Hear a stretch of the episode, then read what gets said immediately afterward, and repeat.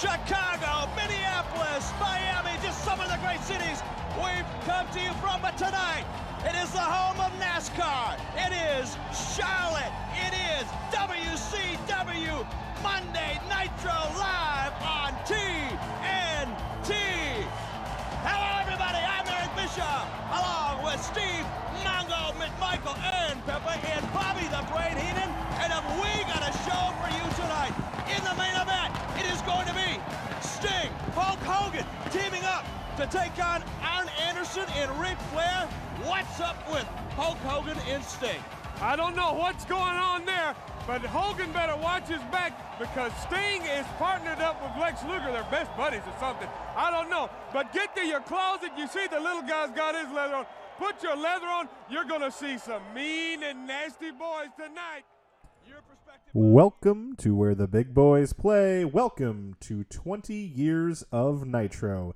We're going to see some big and nasty boys tonight, so we've got our leather on. Don't worry about that, because we are ready for our week-by-week breakdown of W C W's flagship show, where each episode is reviewed on the twentieth anniversary of its airing. I am your host, Tim Root, and with me, as always, is my broadcast partner, Dave Ammentorp. Dave, how are you doing today?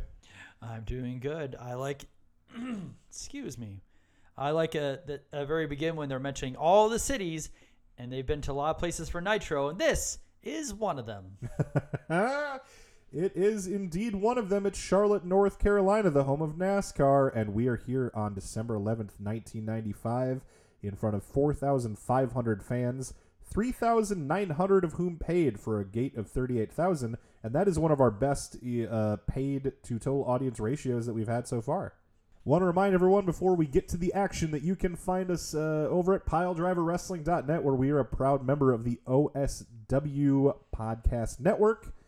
You can find us all over social media, Facebook at uh, facebook dot com slash twenty years of podcast, Twitter, where we are at twenty years of nitro, and we would love, love, love if you email the show at twenty years of nitro at gmail dot com.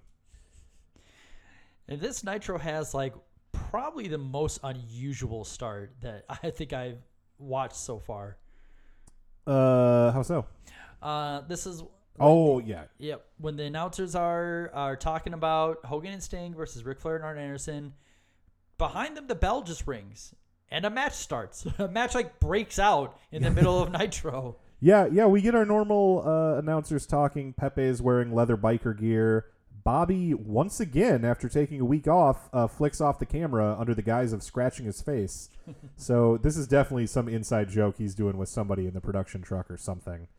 And, uh, yeah, as Dave says, uh, a bell just suddenly rings, and the camera cuts to the ring where Mister J L and Eddie Guerrero are ready to get underway.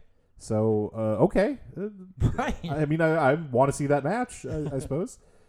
It starts off with J L uh, hitting a shoulder block on Eddie, uh, but Eddie coming back with a clothesline. Eddie plays the crowd and gets a small Eddie chant going. So the crowd, as we've mentioned in past uh, recent times we've seen him, crowd really getting behind young Eddie Guerrero. Eddie gets a springboard moonsault uh, that misses, but he manages to land on his feet and avoids J L with a leapfrog before catching him with a tilt-a-whirl backbreaker in a very exciting segment of moves. I know that sounds like me just rattling off things, but when you see it live, uh, this it was it was really exciting and, and uh, a real highlight at the beginning of a match. And I'm pretty sure that pretty early on, uh, Eric Bischoff mentions that Eddie Guerrero is going to be one of the wrestlers that's representing W C W for Starrcade. Indeed, as we mentioned in our last episode at Starrcade, coming up later in December, we are going to get a uh, W C W versus New Japan Pro Wrestling as kind of the foundation for that pay-per-view. The matches are going to be a best-of-seven series, which they are calling the World Cup of Wrestling. And the full uh, match listing is going to be, and I apologize ahead of time for any Japanese names I mispronounce, uh, Chris Benoit versus Jushin Thunder Liger. That sounds like a great matchup. I'm excited. Yep. Alex Wright versus uh, Koji Kanemoto.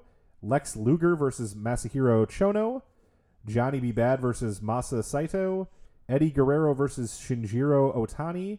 Randy Savage versus Hiroshi Tenzan. And Sting versus current uh, United States title holder Kensuke Sasaki in a rematch between the two, though the U S title will not be on the line. It's just yeah. a part of this World Cup of Wrestling uh, event that they're having. Yep, and so we have now confirmed that Lex Luger and Sting will be doing at least double duty because they were in the triangle match with the Nature Boy Ric Flair. So Ric Flair has the uh, advantage of not having a previous match. Right, which I guess makes sense given his torn rotator cuff, but and the fact that he's a heel. So that, that all kind of oh, makes sense, right. actually. Um, but and as as we alluded to last week, that means that it is in theory possible that Sting could do triple duty on this show. He could wrestle Kensuke Sasaki. If he then he's in the triangle match. If he wins that match, then he wrestles Randy Savage. Or we could see Lex Luger wrestle three times in one oh, night. Oh boy. Ooh. Ooh. How dare you? I, it blocked out from my mind that that was even possible. Right. You mentioned Sting as if like that was the only option. Not only three times, but we would see him and Macho Man again oh. in a pay-per-view main event for the heavyweight title. Oh God. I, I mean, if you I got me at, afraid to watch Starrcade now because I'm I, I don't remember what happened. So I'm. You would think the fans would just like they would just leave because oh, they've boy. seen that match so many times. Back to the match, Eddie hits a slingshot somersault senton, which is fun to say. Bischoff warns any uh, New Japan pro wrestler uh, who thinks that Eddie will be a cakewalk or a rice cakewalk, for that matter. Yep. So, whoo, all right. It's going to be that kind of thing, huh? Right. And he, uh, reminder, he is the babyface announcer. I mean, he, he says it as if, like, it just dawned on him. There's this clever way to spin that. He's like, oh, right, or rice cakes, right? Heenan reminds us of what he said last week, that the New Japan guys are already in America and they are training in the Smoky Mountains, which, by the way, if you're curious, is not true. Uh, they are still over in Japan putting on events. And in fact, the opposite is true in that some of the W C W guys are actually in Japan. Uh, you may have wondered, and in fact, I know that you have wondered uh, audibly on the show, why Chris Benoit is often not out with his horseman brethren. Yeah. He's over in W he's over in New Japan mm-hmm. uh, working dates for them as part of the talent exchange because they love uh, Chris Benoit over in Japan. He was there before he came to W C W in the first place. Yeah, I I, I was kind of figuring that was going to be the reason, and I was just hoping that you were going to explain it so I didn't have to just guess.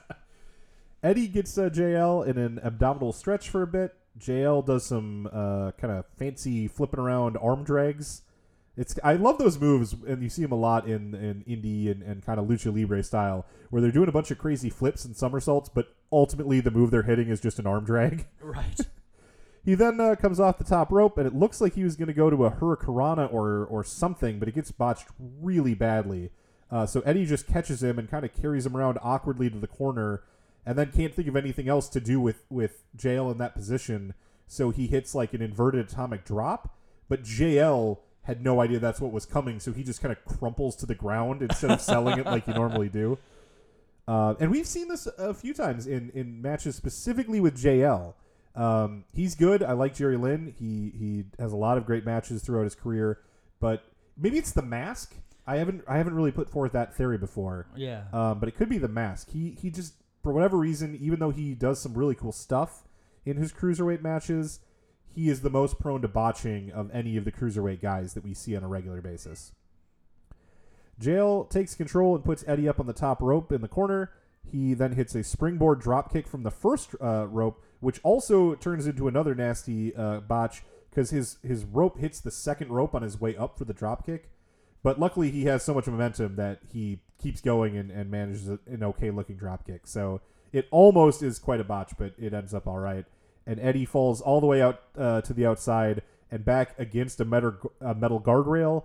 Uh, and you can see on the other side of that guardrail, some middle-aged moms look completely shocked that the action got so close to them. Mm-hmm. Like, at first, they're like, oh, oh, my. And then when they see that, like, he's still alive, they they laugh like, oh, see, he's right here, Marge. Like, I, I thought I thought at some point when he did that, I think the guardrail hit one of them, one of the ladies in the knee. Oh, that could be. And so it looked like that she was kind of like wincing from that. And you were at a Ring of Honor show with me where that happened to me. Yeah. Where the guardrail hit me in the knee so goddamn hard. It right. really, really fucking hurt.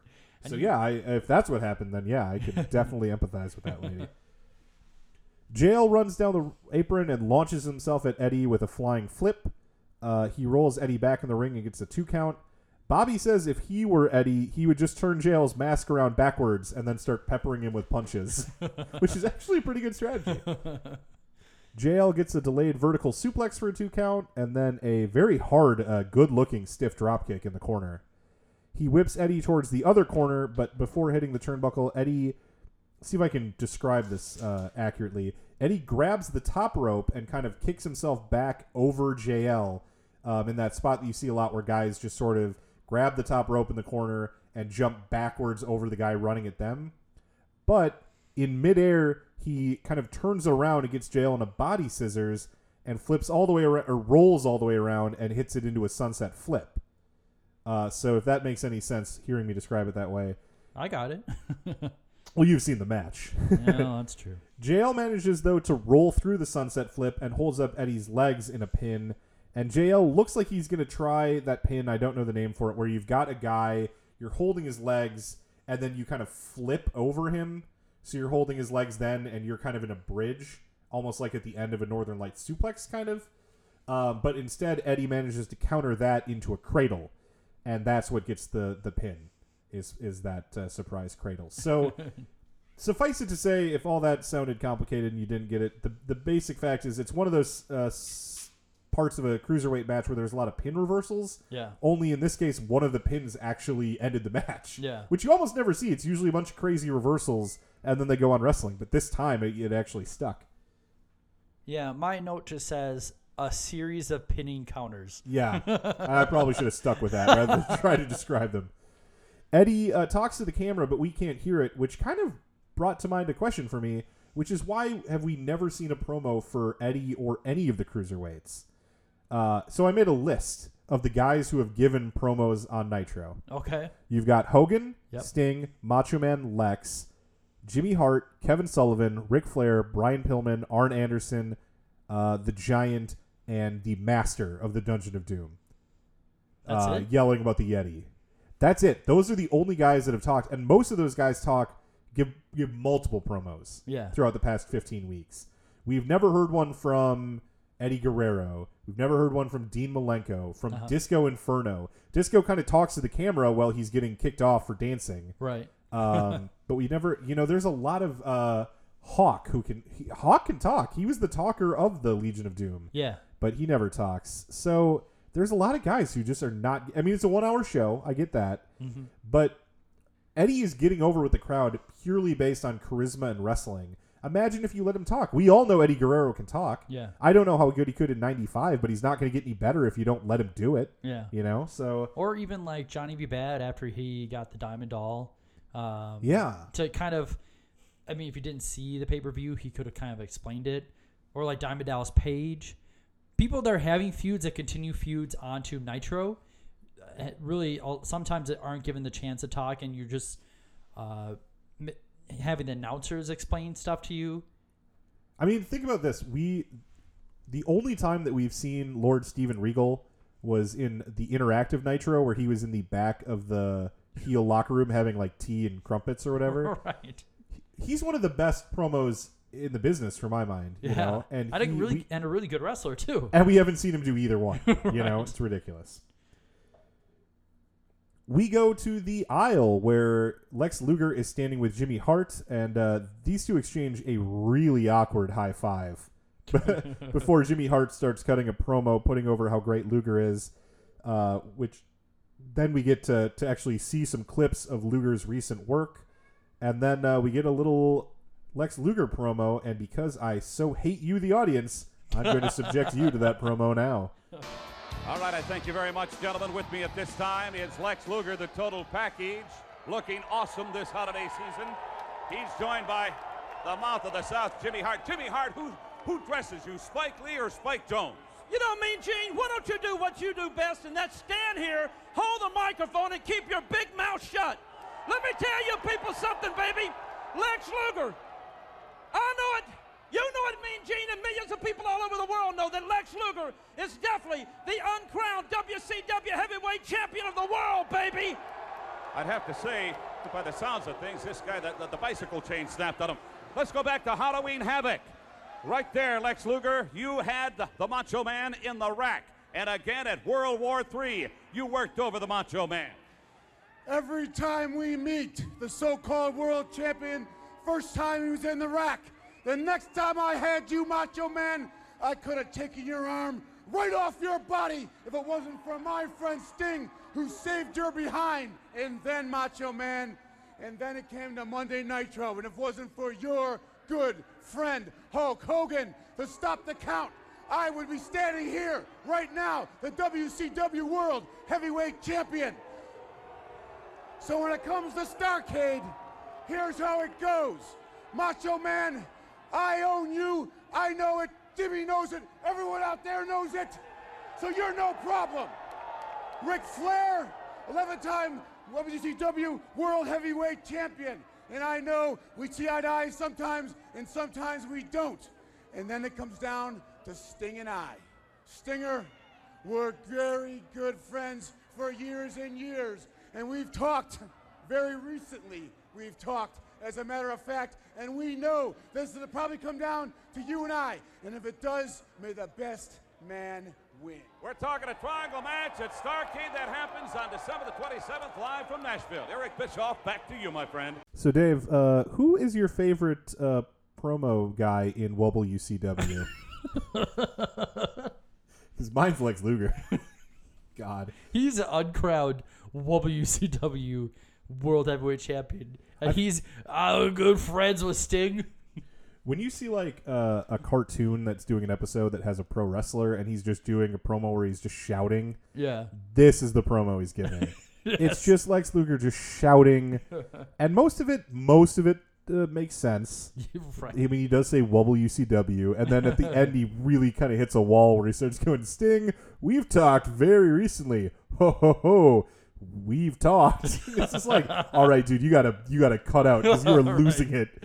I, I like the part where he's like, "Nature's boy, Ric Flair, eleven-time W C W champion. Sometimes we see eye to eye, but sometimes we don't." And that's it. That's the only thing he has oh, to say. Oh man, all it right. is. Uh, I mean, when it started off, and Gene Okerlund said he was looking awesome this holiday season. I thought that was going to be the goofiest thing we we're going to hear, but yeah. no. You know, when you were saying earlier about how like guys like Eddie Guerrero and Dean Malenko don't get the chance to talk. Right. Well, I mean, if they just look at how guys are using this time to oh, talk, man. It's like, how could Eddie Guerrero be any worse than that? Yeah, and not only that, but this is nothing that wasn't already kind of said during the Luger-Sting joint promo last week. Right. There's really not a lot of new ground here. There's no new ground here. No. All right. So then we get a commercial, and as we come back, uh, Disco Inferno comes out, and he's added just a tiny little detail. But as he comes to the ring, he now does like the two-handed points towards people in the crowd, like, "Hey, there you are." Yeah. And uh, I, I like that. I was I appreciated that he added another little layer. There is a hilarious shot of the crowd where a, a bunch of the guys are disco dancing, and there's this one fat older dude sitting in the front row with his arms crossed and this sourpuss expression on his face, and he just looks around at everyone else in scorn, and you can just hear the homophobic slurs going through his mind at that point in time. Like, this guy's probably been going and watching wrestling for years, and he remembers, like, he's just, you know, Harley Race wouldn't have put up with this bullshit. Harley Race is like the perfect. At this point, Bischoff decides to share with us uh, his thoughts on Disco Inferno, and I'm going to drop in a little audio clip of that right here. Terrible menage a trois in just a little while, but we've got uh, Disco Inferno. Can this man dance, huh? It must be jelly because I've never seen jam cake like that. Oh, yeah, yeah, yeah. I mean, he, care, he he only cares about one thing in life, his booty and his hair. Yeah, yeah, yeah, and I don't know what's uglier. Eric, those are two di- those are two things. He can't care about only one thing in his life, his booty and his hair. And he worked really hard to get that line in. Yeah. He kind of starts like, this guy only, and, and then Bobby starts singing, and he like holds on to it like, oh, I, this is a good one. Yeah. and... and I don't know exactly what the phrase that Mongo was going for, but yeah. Yeah. Uh, Jelly, yeah. Jam. I don't know. Disco's opponent is going to be Paul Orndorff, uh, who comes back out to his hilarious theme that we have played uh, a little bit of in pre- in the last episode he appeared in. We haven't seen him since. Um, at, at one point, Heenan insists that the that the female singer in yeah. this song is actually Gene Okerlund. Oh, that's right. Uh, while he while he's sitting on a forty-pound block of ice. Yeah, I actually have that written. And then I have also that Mongo uh, goes, "Don't bring your family into this." And Bobby says uh, Gene isn't a part of his family. And Mongo goes, "I was talking about the block of ice." Is that funny? Like, I mean, it's funny in a bad way, but is that, like, is there a reason why saying that Bobby is related to a forty-pound block of ice? I guess that's kind of funny. It just, I, it was really weird. I was like, I'm not sure if that's a good joke or not. I honestly can't tell. Uh, Orndorff has kind of added another layer into his entrance as well, in that he has a much bigger mirror to look into than last time, and he now also sings the hell out of his theme song as he walks. So he just periodically belts out some of the lyrics, which is pretty funny. Disco attacks uh, Orndorff before he can get his jacket off and loads a series of punches. He hits some kicks in the corner and uh, checks his hair. He more kicks. Uh, he hits some more kicks on the fallen Mister Wonderful, and then he disco dances. He uh, then gets an Irish whip into the corner with and some more dancing. Uh, but when he tries to go for a splash, Orndorff uh, manages to elbow him in the face. And then he gets himself back into the uh, match with some punches. And at this point, Bischoff says, "Paul Orndorff is world-renowned for those left hands, if you know what I mean." Yes. When someone says that someone else is world-renowned for their left hands, I, I generally feel like I know what they mean. Until they say, "if you know what I mean." And then I start wondering if, like, Paul Orndorff is famous for, like, finger banging with his left hands. Like, what the fuck do you mean, "if you know what I mean"? That's, of course, he's famous for punching people. When uh, you say it like that, it makes it sound like there's some sort of subversive meaning. I, I What I got from that is it's in reference to Orndorff's fight with Vader. Oh. Yeah. Okay. Yeah. Um, if I mean, I guess I'm glad I don't have to think about Paul Orndorff finger banging anymore. Um, if if our listeners remember, in the very first episode of Nitro, Vader was supposed to appear, but he did not. Um, I believe we brought it up at one point. We did, that, yes. That Vader um, got into a backstage fight um, with Paul Orndorff and then did a no-show. Yeah. So, uh, yeah, Vader left the company after that incident with Orndorff. That was kind of the final straw for him there. So you're right. You're right. It's much more likely that that is uh, what was being referenced right uh, by Bischoff there. Orndorff hits an inverted atomic drop and an elbow to Disco's face uh, before driving his head down into the mat. He comes off the ropes and does his own uh, really weird-looking little dance in mockery of Disco. Oh, uh, yeah. It's yeah. very strange. Before he drops an elbow right on Disco's throat, he then hits a side suplex and gets uh, the three count. He gets a three count and then puts his foot on the rope just because. Yeah, he, he yeah he puts his feet up on the ropes for extra leverage, but Disco is out cold. Right. There is it does it does nothing, but I you know I guess uh, heel's a heel. Yep. So the forty-year-old Paul Orndorff, who mostly works actually as a behind-the-scenes uh, agent for W C W, now has victories on Nitro over Johnny B. Badd, their current television champion, who's a young up-and-coming star, mm-hmm. and uh, Disco Inferno, who's a fairly brand new, young, up-and-coming star. Yeah. And also, Johnny B. Badd was the, just one of the number one contenders for the U S title the night before. Yeah. So, Orndorff is like, he's getting these wins in situations where he clearly should not be winning these matches. Yeah. The only reason I think he, he picks up this win is because uh, he figures into the storyline um, that we're going to get to in a little bit. Mm-hmm. Um, in fact, it starts now, as uh, the next thing we see after this match is Mean Gene, who brings out the available horsemen, which is Flair, Arn Anderson, and Brian Pillman, right. uh, as Chris Benoit is over in Japan, as we mentioned. And Gene asked Pillman what it's like to be a horseman, and in the following audio clip, he will tell you. As you know, a little bit later on tonight, right here live on Nitro, it's going to be the Nature Boy and the Enforcer squaring off against Hulk Hogan and Sting. Before I get to that, though, Flying Brian Pillman, come on in. What is it like to be a part of the Horsemen along with Chris Benoit? It's a chance of a lifetime to be a part of the greatest dynasty in the history of professional sports. Everybody on the planet wanted to be a horseman, including the top dog, the Hulkster. He wanted it so bad. He chucked the prayers, the vitamins, and the training, adorned himself in black. He played the bad guy. But when the whiskey drinking, skirt chasing, limo riding got the best of him, he ripped off the black spandex and threw it in a burning trash can. Well, Hogan, we don't have the luxury of ripping our black hearts out of our chests because we are the bad guys. But I still want you to know, I love you, man. Oh, give me a break, Move please. Along, Gene. Don't cut me off.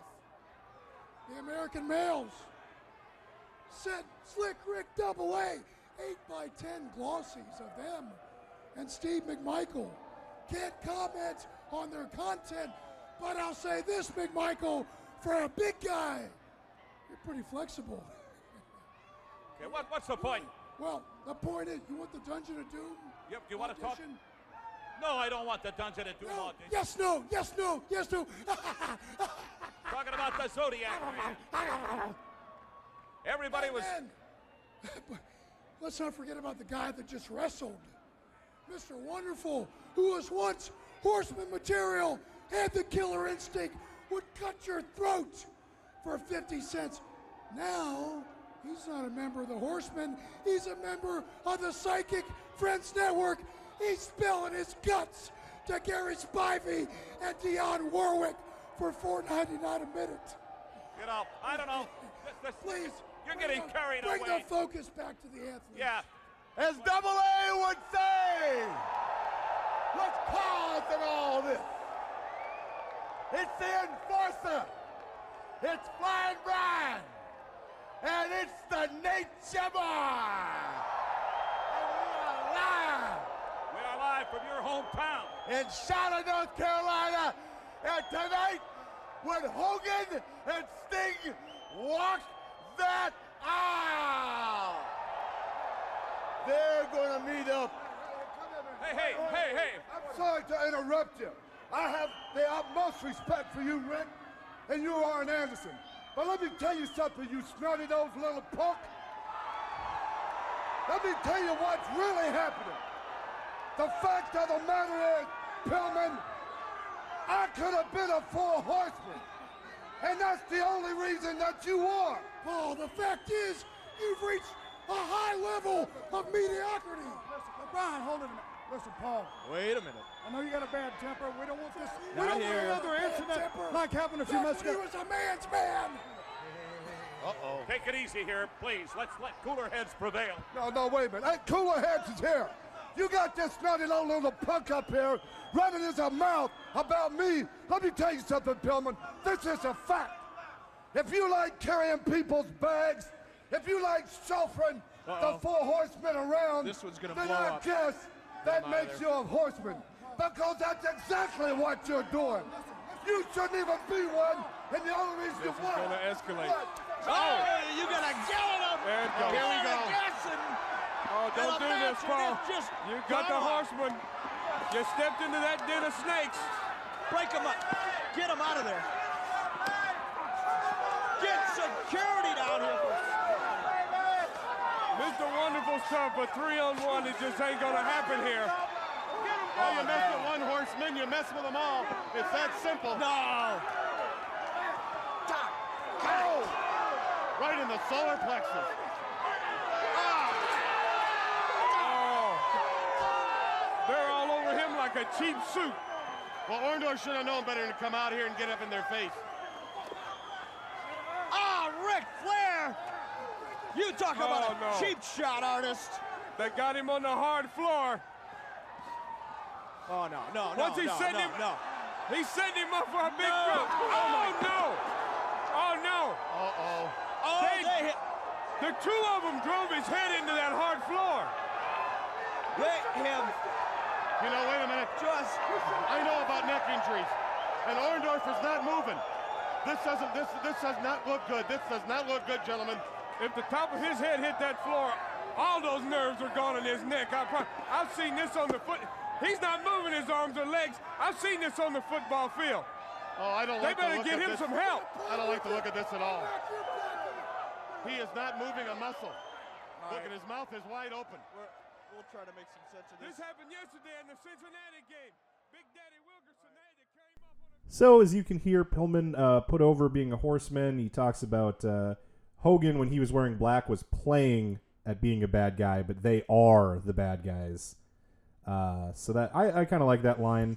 He also claims that the American Males uh, sent the Horsemen eight by ten photos yeah. uh, to try to get them in. He also implies that Mongo is in the photos and that he won't comment on their context, but says that McMichael is very flexible for a big guy. So that's ominous. Yeah. I like uh, up until the point where he starts kind of going off the deep end and mentioning all these random people. Yeah. The promo was like phenomenal. Yeah, it was very good. And then you're right. It goes off the deep end. He does like uh, impressions of all the guys in the Dungeon of Doom at one point. Yeah. Uh, the, the one particular part I, I wanted to point out because I thought was really good was uh, because he said that at the end, Hogan couldn't stay in the black, and he, he but he could take it off. But Brian Pillman and the Horsemen, they cannot pull out their black hearts because they're they're bad guys through and through. Yeah. And it's just uh, I feel like this is like the real big opportunity he's had mm-hmm. to to stand out as far as a person that could talk. And he gets a little bit into this character that kind of, that's going to really slowly be building because he just like goes off the deep end and starts talking about like all these random people like like the stable, the Dungeon of Doom wasn't enjoying the stable, the Horsemen and stuff like that. And right. So, and you can tell that uh, the other Horsemen, Arn specifically, seem a little uncomfortable with where he's going with all this at times. Yeah. Pillman then switches over to running down Paul Orndorff and says that he once was Horseman material, but now instead spends his time with his friends from the Psychic Friends Network. Oh, yeah. Uh, which we had referenced before. Orndorff had kind of found his confidence again after... Uh, a backstage segment with Gary Spivey of the yes. Psychic Friends Network. I think that was maybe. Gary maybe, maybe remind like that. you that this is something that happened in W C W and was meant to be taken seriously. So Flair then takes over and he starts uh, cutting a promo on Sting and Hogan, but Orndorff comes out because he's he's pissed off by what he's heard. He says he could have been a horseman, uh, and he has tremendous respect for them. Um, but he didn't take his spot, and that's the only reason that Pillman now is a horseman. Uh, Brian shoots back in a pretty good line that Orndorff has reached a high level of mediocrity. Yeah. I thought that was a real good line. Uh, Arn tries to calm the situation down, but Orndorff goes off on Pillman, uh, claiming that he's just there to carry bags and drive the horseman around. So that then starts a physical altercation. Pillman slaps him. Well, this, they start fighting. Yeah, this is also the part when, when Arn is trying to defuse it. He says that Orndorff has a well-known bad temper. Oh, right. Yeah, and, referring again to that, that fight. Yeah. Yeah, and then and then this is, again, kind of like the Pillman-esque moment where where when things seem like they might be calming down, he just smacks him in the face. Yeah, and at first, Flair and Arn are really just trying to stop the fight. They're not mm-hmm. really... They're not beating down on Orndorff or anything, but then eventually... Uh, they kind of end up on the ground, and Orndorff lays into Arn with some punches, and at that point, it becomes all three of them beating down on Orndorff because uh, that's a step too far. Um, so it ends. It ends up with uh, Flair and Arn hold Orndorff up, and Pillman punches him right in the heart, and then they they throw him into the guardrail. They kick him on the ground, and then eventually uh, Arn gets him up in a pile driver, and Flair kind of climbs up on the stage, and they hit a spike pile driver on Orndorff right in the concrete next to the entrance aisle. And the announcers start selling this as a very serious neck injury. Mm-hmm. They keep noting that he's not moving his arms or legs. Uh, various officials and medics come out to attend to Orndorff, and we go to commercial as Mongo is comparing this to a player on the Cincinnati Bengals uh, N F L team who had just been stretchered off the field in a game the day before. And I'm... That really crossed the line for me. Yeah. Um, comparing this kayfabe injury to a, a real N F L injury that happened the day before where a guy mm-hmm. was legitimately hurt and could lose his livelihood. You know, I, I don't know a lot about that specific player or injury. Yeah. But it just, Mongo, I feel like as a former N F L player, really should have known better than to equate those two things. Yeah. No, I, I didn't. I don't think it really served any purpose to, to sell the the situation. And I agree. I felt like it was just like, okay, just there's a, there's a step too far. And that was, to me, like a step too far. And he, he does it continually. He doesn't mention any more. Speci- I think he mentions one other specific guy, but he keeps referring to football players he knows that have nerve damage and neck damage. And right. Just very uncomfortable. Um, when we get back from a commercial, the E M Ts are still working on Orndorff and putting him on a stretcher, and Bobby's actually over there watching, yeah. which is always kind of an ominous, you know, usually you see that with legitimate problems where an announcer just leaves the desk to go look at it. So uh-huh. that, that certainly adds to the seriousness that they're trying to play up here. Um, but then Lex Luger just comes out with Jimmy Hart and flexes in front of his giant flame promo, which the camera's tight in on him.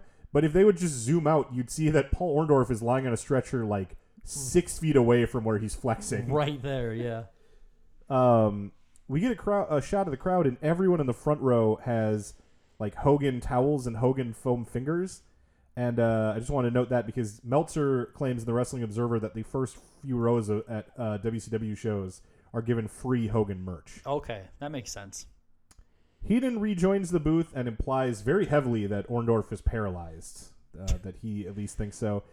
Hacksaw Jim Duggan comes out with a two by four and American flag. Uh, he also just kind of walks by Orndorff, despite being a babyface, and there's a really hurt guy. Yeah. Just kind of walks by and goes, ho, and fucking waves his flag. Yeah, and there's a part where they the announcers are trying to sell the severity of Orndorff's injury, and you see Duggan's mug right in front of the camera as he's sticking his tongue out. Yeah. And just being a goofy guy. It's just, yeah, it's just the whole situation, because it doesn't seem like, I mean, it seems like they're trying to make it serious, but also like, well, we can't like use up too much time doing this. Right. So it, it gets, a, it's very uncomfortable, I I, I think. Uh, Hacksaw tries and fails to get a U S A chant going. In general, the crowd doesn't seem to like Hacksaw, although they do repeat after his ho. They do repeat that because that's fun. But in general, they don't seem like a pro-Hacksaw crowd. Right.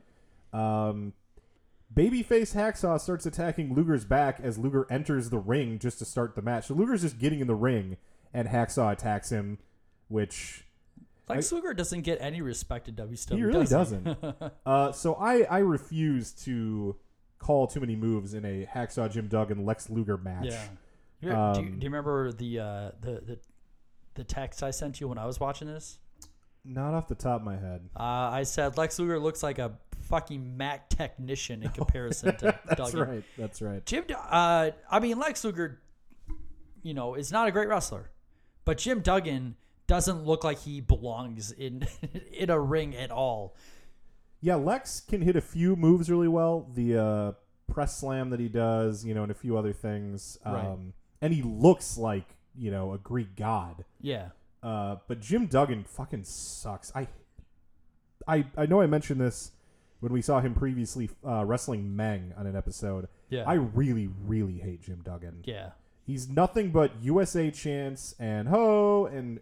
He he's like Hogan, where he just wrestles like a heel and figures like people like me well enough that I, I whatever I do is the right thing. Uh-huh. And uh, he's better in W C W, but I remember in W W F he would like never take a clean fit. He like he'd never lose clean. Mm-hmm. Like who do you think you are? You're fucking Jim Duggan. Yeah, Jim Duggan's like the wrestling equivalent of like the mascot that shoots T-shirts out at the crowd, where yes. It's like, well, okay, I'll cheer you so I could get a T-shirt, but then after that, please fuck off. So uh, we, in the middle of this match, as he's yelling ho and, and doing his little march around thing, we see Orndorff being loaded into an ambulance, which is quite the juxtaposition. Right. Uh, Hacksaw, again, again, the babyface, Hacksaw Jim Duggan, yep. tapes his fist up, which is an illegal move that we saw Bubba, uh, Big Bubba Rogers do in a match recently. So uh, apparently that's that's cool, I guess. Not, and not only that, like, I'm, I... I'm just going to pretend that I know that Jim Duggan understands the rules to a wrestling match, in which he will be disqualified if he uses a taped fist. But he is making such a spectacle because he, he's whipping it around. I mean, he's making it so obvious. But, I mean, also Jimmy Hart's doing something really fucking strange on the apron, too. Yeah, Jimmy Hart's up on the apron, and that distracts uh, Hacksaw, getting Lex the opportunity to nail a forearm shot to the head. Uh, he's got, remember, that loaded forearm with the metal yeah. plate. But but Jimmy Hart, he decides to distract the referee by getting up there with Hacksaw's two by four. He's oh, just, that's right. He's yeah. holding it, it, and it looks like twice the size of Jimmy Hart. And so then Luger bumps him in, bumps Hacksaw into the two by four, and then when he repels back, it's right into the torture rack, which I thought that sequence worked really well. It did, yeah. I also like that while he's uh, while Hacksaw's up in the torture rack, Nick Patrick notices the tape on his arm and looks just like bewildered, like, well, how did that get there? Uh, but that uh, that ends the match. Luger wins with the torture rack, and the crowd is actually uh, pretty pro Luger, I would say. He gets a pop uh, at the end of this uh, match, and we see one fan holding up a house that Flair built sign. Ooh. So uh, I kind of my belief is that the Orndorff thing, the reason he won was so we could be reminded of who he was and why he's important, and and that he could say later that he was somebody who belonged in the Horsemen without, you know, without sure. us as the audience busting a gut laughing. Uh-huh. Uh, so so that was the reason that happened. And then I think the reason the whole Spike Piledriver ambulance, why all that happened, was so that Arn and Flair will get booed in the main event when they face Sting Hogan. Sure.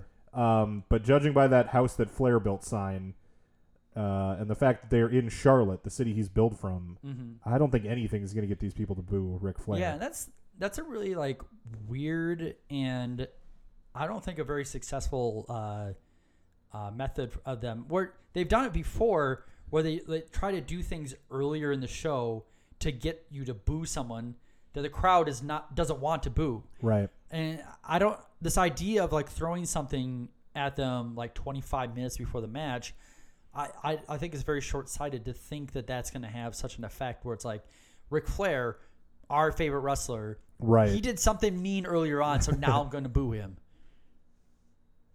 Especially when what he did was essentially an extension of the kind of shit the Horsemen have always done, right. Which is what this crowd, that's why they like him, you know?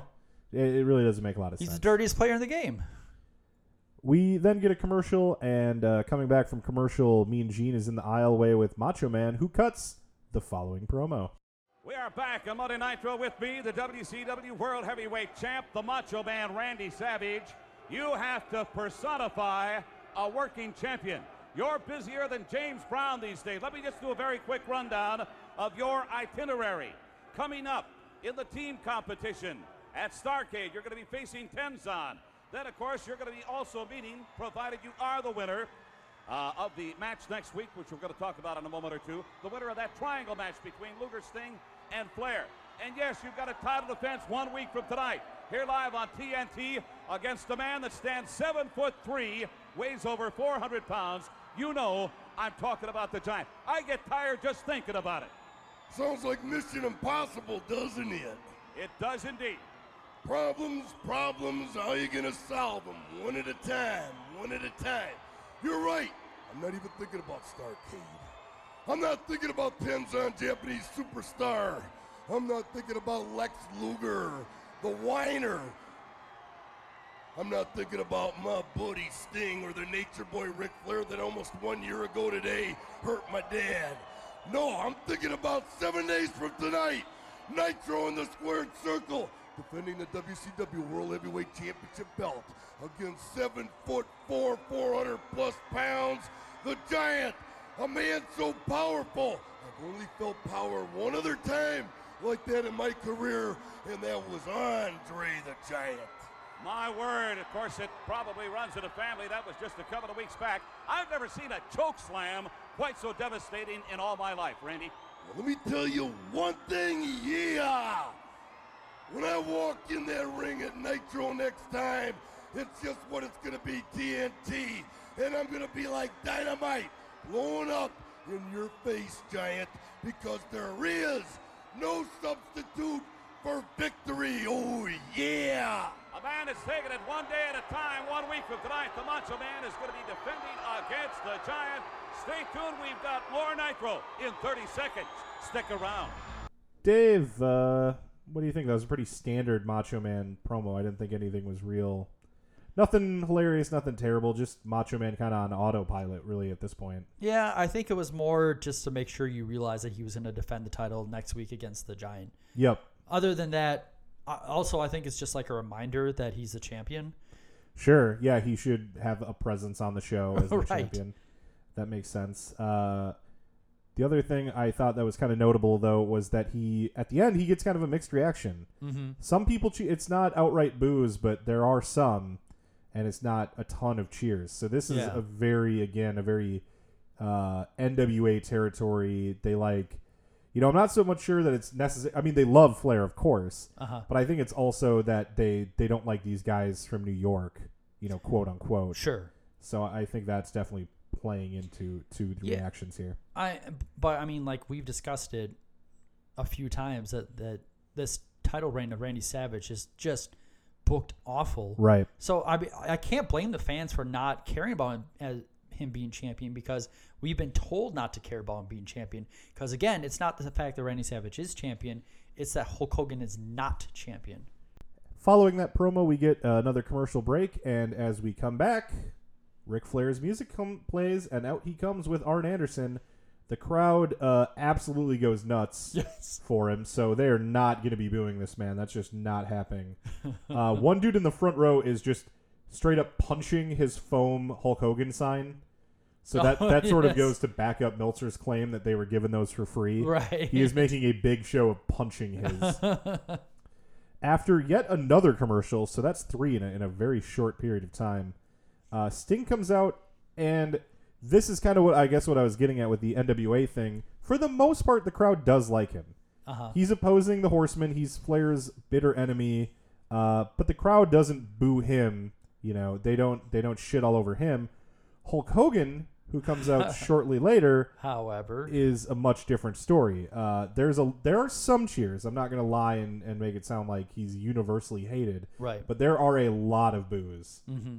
Especially, it seems like uh, the first three rows around the ring on any side are like full of dudes in their thirties who s- hate Hulk Hogan. Seemingly, yeah. they are kind of leading the tide of boos against him. It's it's like a whole front row of me there. Right? Yes, people that are that are conditioned to hate Hulk Hogan and are just like are ready to unleash hell once he shows up. Yeah, and they actually get a Hogan sucks chant, pretty loud one, going uh, before the match even starts. And then when the, the chant peters out, they are all just screaming shit at Hogan. They're all yeah. standing, and they're all. It feels like it feels like an unsafe environment for Hulk yeah. Hogan in that building right now. And again, in the fans' defense, when Hulk Hogan comes out, he's doing some pissy complaining because Sting came out separately.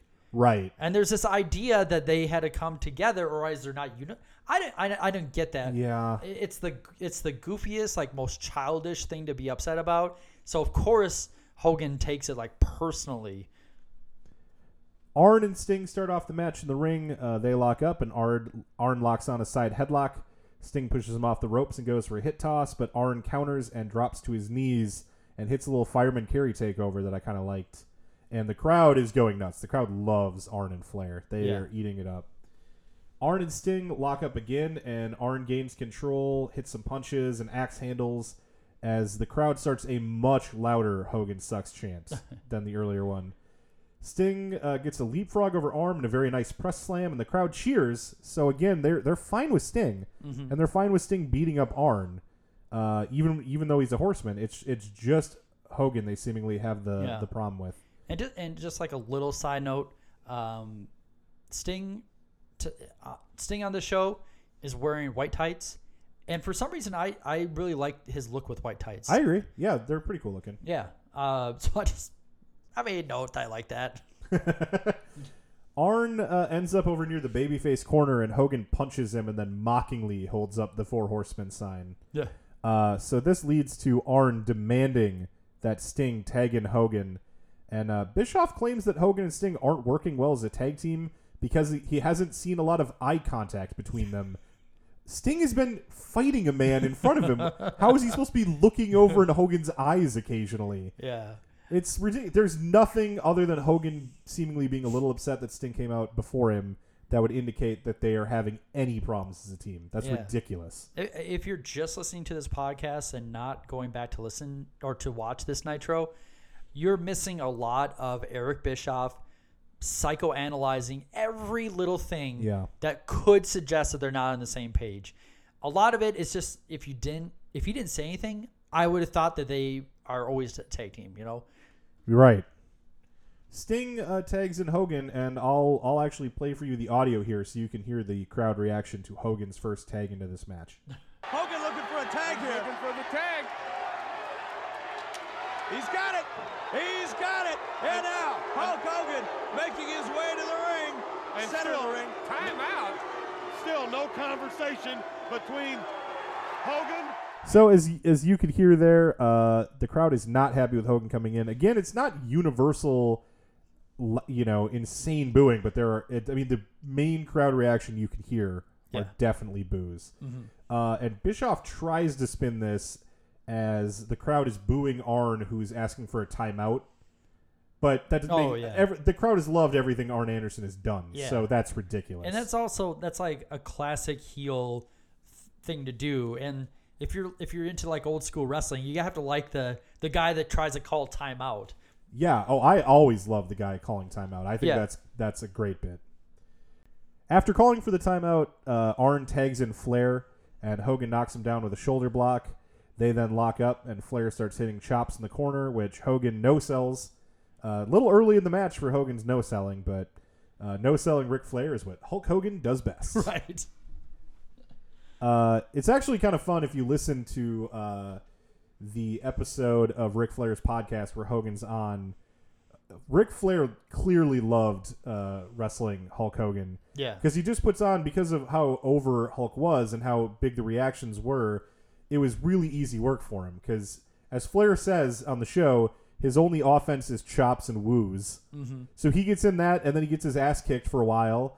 And uh, Hogan, you, you know, is a pretty safe worker, never hurt him or anything. Yeah, they'd go twenty minutes, they'd wrestle, oh, it, the reactions would be huge, and then they'd go get a beer. So yeah, Flair, and, Flair loves wrestling Hulk Hogan. Yeah, and I thought it was interesting you took the break right now to mention this because uh, Flair's seemed like he was a big fan of Hogan no-selling the chops, too. Yeah, yeah. Which is surpri- I thought would be surprising because that's kind of one of his standard moves. But he loved the fact that he would no-sell those. Flair, I mean, the guy's a, a giving performer. So, that's, I mean, that's awesome. That's yeah. that's why he's one of the best. Hogan Irish whips Flair into the corner, and he does, uh, Flair does the, like, up and over the top rope bump that he always does in the corner. Then he stumbles down the apron, and Sting kind of boxes his ears. Yes. Like he uses both forearms yeah. to hit the sides of his head, and uh, Flair falls down to the floor. So I the... really, I really like that combination. I just, I just because uh, I typically it's like the other guy either clotheslines or yeah, usually out. It's a clothesline. So I was expecting that when he boxed his ears, I was like, all right, that's that's cool, that's different. The ref uh, kind of goes over to lean over the top rope and check on Flair, and Arn uses this as an opportunity to attack Hogan from behind.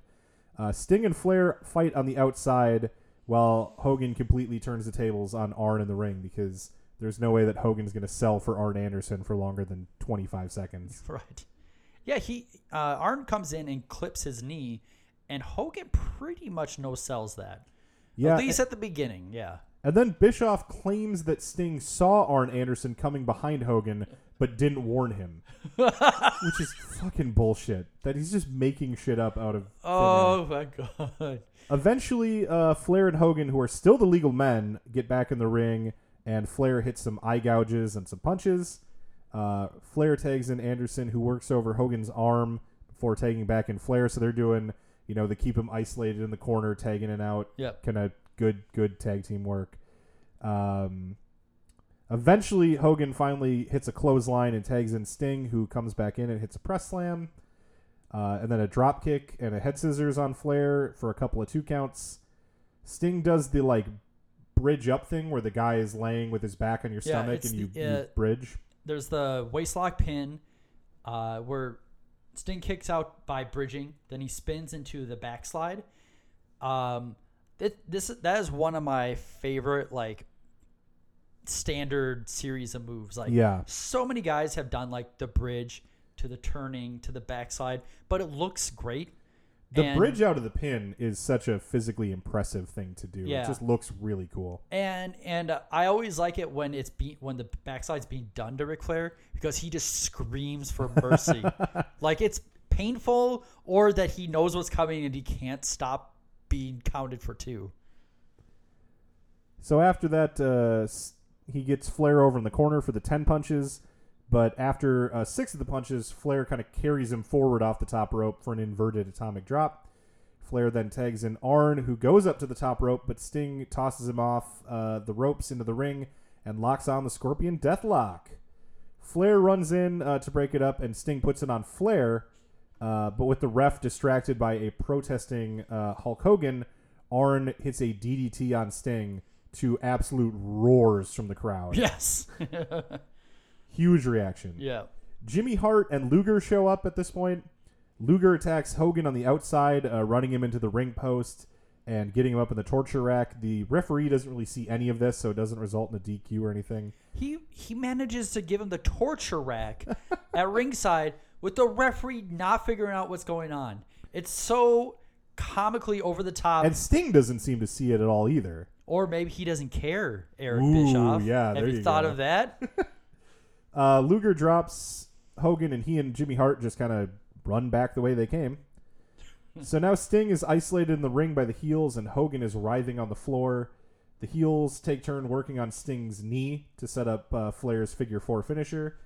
Hogan tries to stand but falls to the floor as the front row guys scream at him mockingly that he can't stand up. They are they are loving the fact that he's just feet away from them, and they can give him so much shit. And also, it's obvious that Hogan is doing the looking over to see if it's time to get back onto the apron. Right. And it's just, it's funny because it's so obvious.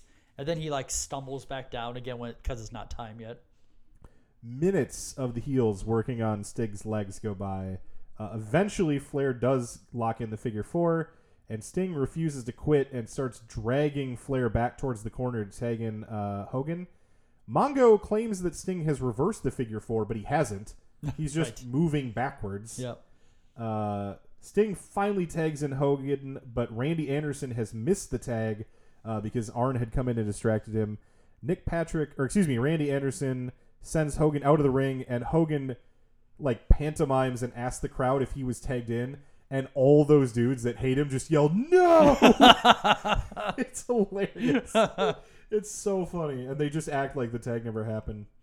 Uh, the heels return to working on Sting's knee. Flair hits some chops, uh, but Flair or Sting does his uh, stinging up, or yeah. I, I still don't know what to call that.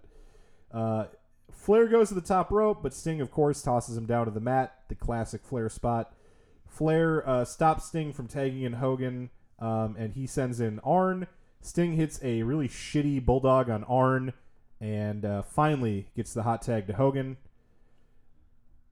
Arn uh, immediately hits Hogan with the spinebuster, and Hulk's reaction to receiving one of the most crisp-looking moves from a wrestling master technician is to no-sell and start hulking up. He gets punches and the big boot on Arn. Uh, Flair then comes in, and Hogan barely touches him with a very weak-looking big boot. Uh, but Flair goes down. Hogan hits the leg drop on Arn, while Sting hits a stinger splash on Flair in the corner, and Hogan covers Arn Anderson for the one two three victory. Some fans cheer, some boo, and at least one throws some garbage in the ring. Yeah. And in like zero point five seconds, Brian Pillman's in the ring. Yeah, he's in the ring like lightning. uh, and he beats up Sting, while Flair and Anderson beat up Hogan, and then Luger and Hart run out, and Luger... Uh, it's kind of funny.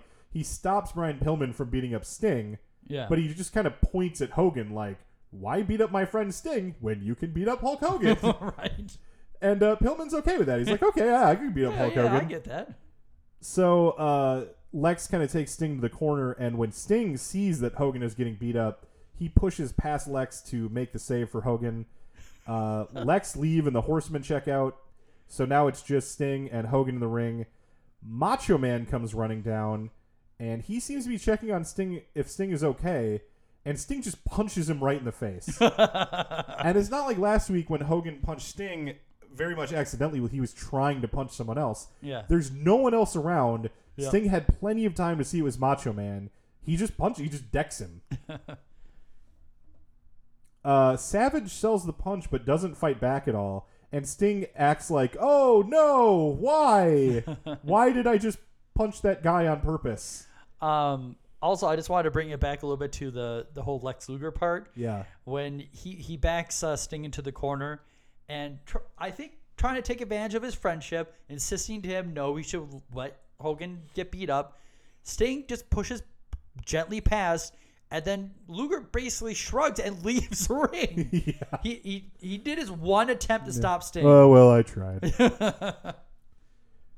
uh, so after the punch, Savage ends up slapping Sting, and we see Mean Gene get into the ring. Uh, he's going to try to sort all this out.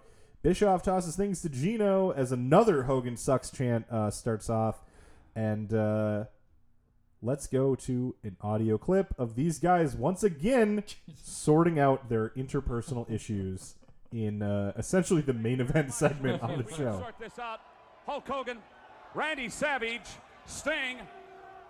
You know, as far as I'm concerned, Sting, I don't know what's going on with you. You're friends with Luger. You're friends with Hogan, and apparently it doesn't set well with anybody. We got enough problems around here. Just listen to what's going on, man. I mean, give me a break. Stinger, what's going on with you guys, man? We need to be fighting them, not amongst ourselves. Randy Savage, you know, you, you don't mind hanging around with Hulk Hogan. Why would you discourage him from having Lex Luger as a friend? I don't like Lex Luger. In fact, I hate him, all right? Brother, what's going on? Just tell me straight up, man. That's a good right hook you got, but what's the deal? But let's talk about it on national television here, Sting. Listen, last week I hit Hogan, but afterwards I looked into his eyes. I knew he didn't mean it. I shoved my best friend aside, and in the heat of the battle and fighting for my life, Macho Man, I hit you. The arms went up like that. I didn't know where you were coming from, so I started swinging. But let me tell you something. You got to look into my eyes and know that I wish I could take it back, but I can't. Brother, brother, putting it aside, he just saved my rear end in here, man. He just saved my rear end. And you hit him, Randy. That's the cool it down, man, for self-preservation, man. The whole W C W is up in him. I'm on suspension. You guys are in the triangle match. It's Flair, man. I'll tell you what, emotions. I always check the guy's eyes to see where they're coming from. And I'm the master of disaster of overreacting, and I know that it's a fault. But I say we all take a chill pill.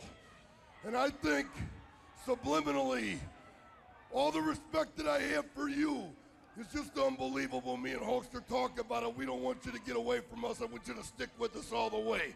Is that cool? That's extremely cool. Brothers, you got to get by the Giant, man. You got the Giant, man. You might not even be the champion if you don't get your act together next week. Stinger, we need your help, man. He saved us, brother. He saved us tonight. All right, gentlemen, I'm sorry. We are running short on time. You've got your work cut out for you, Randy Savage. I've got giant problems, but in the same sense, we've all got giant problems. And let's stick together, dig it? We're going to come back after this break. All right, that's it. I thank you very much. We're going to come back. We're going to go over here, but we're going to come back. Thank you very much. We're going to be back with more on Nitro after this. Yeah, we got to get this straightened out. Hogan says that they have enough problems, and he goes, just listen to what's going on. And it seems like he's referencing the fact that the crowd are booing him mercilessly right. as a problem that they all have to deal with. uh, in response, you can see a uh, torn Hogan towel get thrown into the ring. And it's actually funny because if you look, you can see the uh, perpetrator of this. He's the guy who moments before in a, a pretty famous uh, wrestling gif that you can find online, he, in the middle of this promo, turns towards the camera and holds up his Hogan towel, rips it in half, and then angrily throws up a Four Horsemen sign. And then it's only like a minute later. That guy's no longer in the shot, but it's only like fifteen seconds later that that uh, portion of a towel flies into the ring. And it's definitely that guy because he is pissed and probably drunk. Yeah. Uh, yeah, so initially, Hogan, amongst his problems, he says that he's suspended. Right. Uh, which, you know, wouldn't make sense. Right. Um, uh, similar to that, Sting says that last week he hit Hogan, which is the opposite of what happened. Hogan actually hit him. Ooh, revisionist history. Yeah, so this story is getting a little convoluted to the point yeah. where these guys don't know who punched who anymore. And what there was a part where Hogan wanted to call out Sting, but then he was getting mad because Savage wanted to call out Sting. yeah. Because if, if only if anyone's going to call out anyone, it's going to be Hogan calling someone out. Sting explains that he hit Macho Man in the heat of the moment because he, quote, didn't know where Macho was coming from. So, uh, Dave, next time we're at a party, I'm just going to punch you right in the mouth and then say, oh, sorry, dude, I didn't know where you were coming from. And then I'll, I'll say, we talked about this last party. Our allegiances were made clear the last party. Uh, Sting wishes that he could take it all back, and Hogan backs him up. Uh, and a very introspective Macho Man admits that overreaction is a personal fault of his, and he recommends that they all take a chill pill. it's it's very funny seeing Macho Man be like, well, in fairness, overreacting is like my entire thing, right. So I'm going to relax, and I suggest that we all do the same. uh, he also says that he and Hogan are just worried that Sting is slipping away from them. Which is so sweet. It's like, uh, you know, their friend is, is Luger is Sting's bad friend who joined a gang. Yeah. And now they're worried that Sting is going to join a gang, yeah. you know. They, they they caught him hanging out on the wrong side of the tracks. uh, they're just they're just worried. We're just worried about you, Sting. Macho and Sting uh, try to wrap up the segment by shaking hands, but Hogan really wants that last word. So he completely re-explains all the reasons that Macho Man should trust Sting, even though Macho Man is shaking Sting's hand and saying he's going to trust him. Right. Uh, as we go to commercial, Mongo says that we have to get this straightened out, ignoring the fact that we did just get this straightened out. After a commercial, uh, we just get the announcers kind of closing out the show. Bischoff plugs uh, the championship match next week bet- between the Giant and Macho Man. Uh, Bobby makes it a twofer this week and flicks off the camera while scratching again. Nice. Yeah, so he, he double-dipped on this one. And we are on to you, you you cheeky monkey, you. Also, uh, Eric Bischoff corrects Hogan and says he's merely on probation, right. Not suspended. The announcers just kind of blather for a little bit, and then things just end. And I, again, uh, you know, we talked last week about the overrun and how I get where it's useful, too, and it helps your ratings. But if you're going to run over... have a fucking point to it. Don't run over and then have these guys just sort of talk aimlessly for another ninety seconds and right. then the show just ends. It was really weird. Uh, in our Raw recap, Owen Hart defeated a very young jobber by the name of Jeff Hardy. Wow. Yeah, really I knew young. the Hor- the Hardys had been around for a while as jobbers, but fucking December of ninety-five. Yikes. Jeff looks fourteen years old. Uh, Aja Kong defeated Chaparita Asari, so those are two of their uh, All Japan women that oh, were sure. over for Survivor Series. So I think before flying home, they just they filmed another match for Raw. Gotcha. Ahmed Johnson defeated a jobber, and Ted DiBiase returned in a segment as the new manager for Psycho Sid and the one two three Kid. Ooh. And in the main event, Bret Hart defeated Bob Backlund by disqualification when the British Bulldog interfered. Oh. In the ratings, Nitro was the winner for the second week in a row with a two point six to Raw's two point five. In other wrestling news, uh, over on the W W F Action Zone syndicated show, uh, they had said that in addition to being back to manage that tag team, Ted DiBiase would also be bringing back the Million Dollar Championship to bestow on a brand new superstar. Ooh! So uh, I think... those in the know may already know who that is going to end up being, but we will hold it out as a surprise uh, for everyone else because I believe that they are debuting on Raw next week, and we will definitely take the time to talk about that. But we are a Nitro show, and speaking of Nitro, who was your Nitro M V P of this particular episode? I'm going to give my M V P to Flying Brian Pillman. Um, I felt that he really asserted himself as like an actual player in the Four Horsemen, and not like not just a tag along. Um, it was a great promo. He kind of instigated prob- the big one of the bigger angles on the show, and you got a better idea of w- where his character was going as far as uh, sounding reasonable and kind of going off the deep end and, and things like that. So, uh, yeah, I gave mine to Brian Pillman. Oh, man, this is a tough one because I didn't – there wasn't a lot I liked about this particular episode. Um, you know what? I'm going to give it to Arn Anderson. I liked uh, him in their match. I think Arn Anderson's always solid. Even if maybe he wasn't standing out, he's always doing a great job. He's willing to be in there and put his best moves on a guy who's not going to sell for him. Right. You know? Um, so I'm I'm I'm giving it to the unheralded uh, workhorse yeah. of the Horsemen this week, and I'm giving it to Arn Anderson. Uh, my match of the night, I'm going to go with uh, kind of by default Guerrero and Mister J L.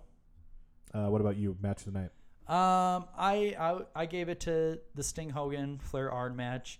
Uh, again, it's not perfect. Uh, there was a lot of there's a lot of uh, action in there with Sting and Flair that was really good. And it did have a lot of heat from the crowd. Yes, which is I mean that makes any match automatically a little better. Yeah, and I kind of I was I thought I almost gave my M V P to the actual audience because any any t- show even when their t- when the show's on T V. Uh, like wrestling shows on T V, that the crowd adds such a great element. Right. And I, I feel like this is the first crowd that Nitro had that you remembered that they, oh, yeah, that's right. They were the ones that booed Hogan. So, uh, yeah, I thought that they did a really good job. Overall, I thought this was a pretty solid episode. Um, mostly forgettable except for the main event, um, which was pretty good. But then the segment following the main event was really just a rehashing of the exact same segment from last week. Right. So this one, uh, it wasn't bad. It wasn't a bad episode, but it wasn't particularly memorable. And any episode that features Hacksaw Jim Duggan versus Lex Luger right. it gets at least one fuck you from me. Right. So, hey, hey, episode, fuck you. uh, what did you think overall of the, of the episode as a whole? I think that episode should go fuck itself as well. All right. Well, you heard it here. Uh, Be sure and check us out next week. We've got a, a big episode, one of the uh, most important events of the Monday Night Wars, certainly one of the uh, most important early events uh, of the Wars is coming up. Uh, I don't want to spoil anything for you, uh, but it is the opening segment next week. Uh, contains a, a pretty big plot development, and we will go over all of that and more next week where the big boys play here on twenty years of Nitro. Menage a trois in just a little while, but we've got oh, Disco Inferno. Can this man dance, huh? It must be deadly because I've never seen jam cake like that.